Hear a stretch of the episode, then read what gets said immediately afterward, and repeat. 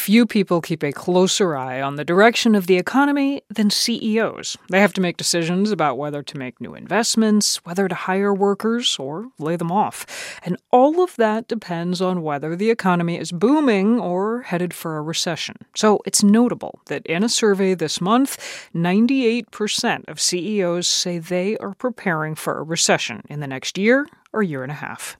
We're finding that our CEOs are overwhelmingly bracing for a recession, both in the US and in Europe, but also a slowdown virtually everywhere else. Steve Odland is the head of the conference board which conducted the survey. Before that gig, he was a CEO himself. He ran Office Depot. You know, as a CEO, if you are going into a recession, what you want to do is you want to batten down the hatches. And we are seeing some of that. Meta's Mark Zuckerberg recently told staff expect layoffs. FedEx is closing stores and cutting back on delivery. Now, it's not all gloomy. 85% of CEOs in the survey said they expect a brief and shallow recession, but uncertainty is high. So we're down to a level now that is the lowest level of CEO confidence since the Great Recession.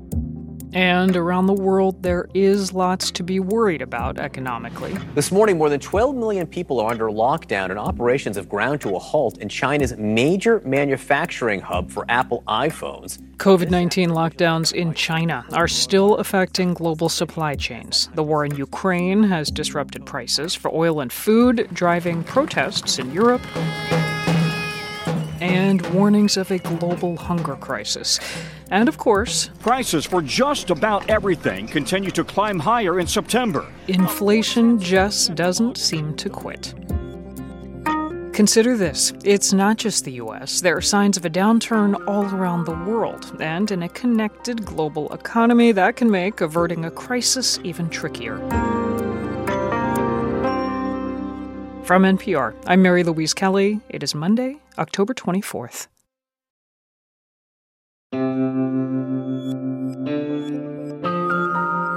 It's Consider This from NPR. As we mentioned, international economists are seeing storm clouds over much of the planet. Inflation is high, growth is stalling, and the steps governments are taking to provide relief to their citizens may come with their own painful side effects.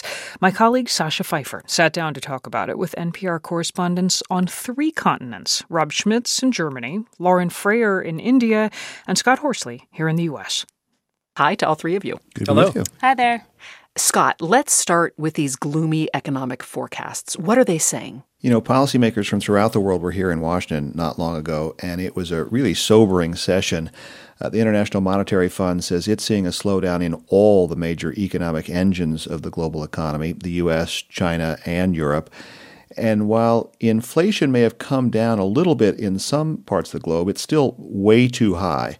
Uh, IMF economist Pierre Olivier Gourinchas warns things are likely to get worse in the coming year.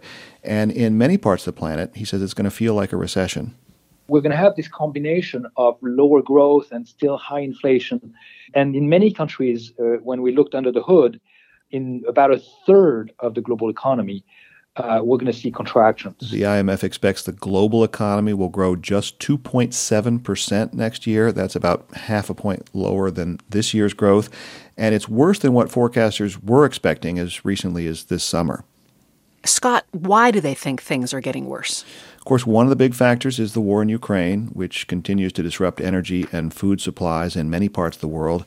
Uh, we also continue to feel the effects of the pandemic with lingering lockdowns in China, for example. Here in the U.S., inflation remains stubbornly high. It's begun to spread from things like used cars and gasoline to rent and medical care, where prices tend to be more sticky. And so far, people are still spending pretty freely, but we are beginning to see some belt tightening. A retiree, Miriam Garcia, who lives in South Florida, says she's gotten more careful about what she buys at the supermarket, and she's even been cutting back on family vacations. We were going to take the grandchildren to Disney World, and we ended up not taking them because it was that expensive. I mean, it's the prices have skyrocketed everywhere course, the Federal Reserve has been raising interest rates in an effort to curb inflation, and you can see the effects of that in the housing market. Uh, builders are not building as many new houses these days, and sales of existing homes have been falling for the last eight months. So far, the U.S. job market has stayed really strong. Unemployment is still very low, but that could change as interest rates continue to climb. And all of you know that inflation is not just a U.S. problem. Rob, you're in Germany. That's Europe's largest economy. And the war has caused an energy crisis. How bad has it gotten in Germany, and how is Germany dealing with this? Inflation in Germany is at its highest in more than 70 years. And you notice this each time that you head to the grocery store. Groceries in Germany cost around 20% more than they did a year ago. Uh, Germans are also noticing this in their energy bills. Electricity costs are nearly 50% more than a year ago, and those are expected to rise even more this winter. Natural gas for heating is double what it cost a year ago. The list just goes on. We're starting to see social unrest in eastern Germany because of the rising prices, weekly protests in cities throughout this part of the country. Germany's government has pledged at least $200 billion to help people pay their energy bills as part of an energy price cap package. Of course, the underlying reason for these rising costs is Russia's war in Ukraine and Germany's decision during the era of Angela Merkel to rely on Russia for half of all of its natural gas. Germany's economy minister says Russia's war in Ukraine will push the country into recession next year, and we're seeing the same situation throughout Europe. And Rob, for some families, rising prices are an aggravation. For others, it's a real financial problem. How concerned are families and businesses you've been talking with about these rising prices? Yeah, I've been able to travel around Germany and I've been on the road the past two months talking to families and businesses about this, and they're all feeling the pinch and are very worried about their futures. I think the one person I spoke to who really hit home what's at stake for Germany was Heiko Mennerich. He's the head of energy at Evonik, a company that runs a chemical park that employs more than 10,000 people outside of Dortmund. Here's what he said about rising energy prices. If you compare the energy price level in Europe with the energy price level in the US. We are suffering under the competition. So I fear really what happens to the European industry if we have this high energy price level for a longer period of time. And Sasha, what he means here is that German companies are paying at least three times more for electricity than U.S. companies pay. And for a company like Evonik, whose main competitors are American, this means they will no longer be able to compete on price. And so many companies that employ millions of Germans are not only going to lose market share, but some will just simply go out of business and be forced to lay workers off. Economists warn that Europe's largest economy could see a wave of insolvencies starting this winter. The sad reality is that anytime the cost of food and fuel goes up, it's the poor who are hardest hit. Lauren, I would love to get your perspective on this. You're based in Mumbai for NPR, you cover South Asia. What effects are you seeing there of rising food and fuel prices? Yeah, so I just want to preface this by saying we're talking about something serious and we're talking about poverty and economic um, pain. But I don't know if you can hear behind me, it's Diwali, the festival of lights here, huge holiday. And, you know, despite the economic pain, Indians are still partying. So there's a massive Diwali party going on across the street here.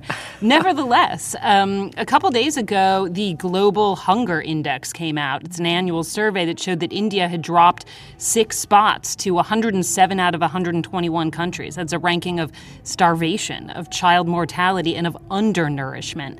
And I met a rickshaw driver who's an example of that undernourishment. His name is Ibrahim Naikodi. He's 43, father of three. And the cost of filling up his rickshaw's gas tank is 10% higher just in the past month. He's raised his fares, passed on the, those costs to his clients, but he's barely breaking even. Here's what he had to say. He's speaking in Hindi there, and he's saying basically he's having to buy less food for his family. He can't afford health care. He's struggling to pay his kids' school fees. Um, he said his wife has never worked outside the home and is now thinking of going to get a job. And India has 1.4 billion people, and many of them, like Ibrahim, are buying less, eating less, producing less, and that just reverberates through the country's GDP. During COVID lockdown, Indian GDP dropped more than 20%. The government does not want a repeat of that, and so it's taking drastic measures. Um, it's restricted exports of wheat and rice to try to stabilize domestic prices. Um, India is one of the largest grain growers in the world. It's a country that the world economy was looking to to make up a shortfall from Ukrainian grain. And instead, India's restricted exports, and that's hurt some of its neighbors, some even poorer countries which buy grain from India. And we're talking about like one in four human beings lives in South Asia. So this is a huge chunk of the global population that's at risk here. One in four, a quarter of the world Yeah. lives in South Asia. Yeah, That's amazing. And it's some of the world's poorest people. But the region is also home to emerging markets that have seen real growth in recent decades. Lauren, is that progress in jeopardy now? Yeah, I mean, that's a really good point because growth actually is not as slow here as it is elsewhere. Um, Scott mentioned the IMF's forecast. For 2023, the forecast for emerging and developing economies in Asia is nearly 5%. That's not bad when you consider it's about 1% for the US and half that for the Eurozone. But it's really lopsided when you have inflation and consumer prices up as much as 73%, which is the case in places like Sri Lanka. I want to talk about Bangladesh because Bangladesh's power plants mostly run on imported fuel, which is now being rationed. So the country's seeing rolling blackouts. You know, Europe is lowering its thermostats this winter. But in Bangladesh, the entire power grid went down earlier this month. All the lights went off in the almost the entire country at the same time. And so that really hurts productivity, especially in the country's garment factories, which have been a real engine of economic development. They've helped pull millions of people out of poverty, especially first time female workers. And now there's a risk of that progress backsliding. You know, to deal with inflation, we're seeing central banks around the world raising interest rates, like the Fed has done. But that comes with the risk of slowing down an economy too much, perhaps leading to recession. Scott Horsley, how big a threat is that? It's certainly a possibility. You've got policymakers in a bunch of different parts of the world, each trying to deal with their own problems. But their actions don't necessarily stop at their own borders. And if they're not careful, they can have unintended ripple effects. Uh, for example, rising interest rates in the U.S. have increased the value of the dollar relative to other currencies. That's a plus for American consumers, but it's a real challenge for people in other countries who see their prices go up more. Uh, rising interest rates also make it more expensive for governments that have to borrow money. Uh, the Fed says it's mindful of those international spillover effects, but it's determined to bring down inflation. And the IMF has basically endorsed that approach, uh, even as Gourinchas warns of possible fallout around the globe from central banks cracking down too hard on inflation. He says that's outweighed by the danger of not cracking down hard enough. If they fail to bring down uh, inflation, eventually that's going to be a bigger cost to the economy because either inflation would become entrenched and that would be a disaster, or they will have to do more later in order to bring down inflation, and they will have to face more severe headwinds doing that. So the overall cost to the economy will also be larger. In other words, forecasters are saying better to weather these economic storm clouds now in hopes of winning a sunny, staple price environment down the road. But they acknowledge it could be messy in the meantime. That was NPR's Scott Horsley in Washington, Rob Schmitz in Berlin, and Lauren Frayer in Mumbai, talking with my colleague Sasha Pfeiffer. It's Consider This from NPR. I'm Mary Louise Kelly.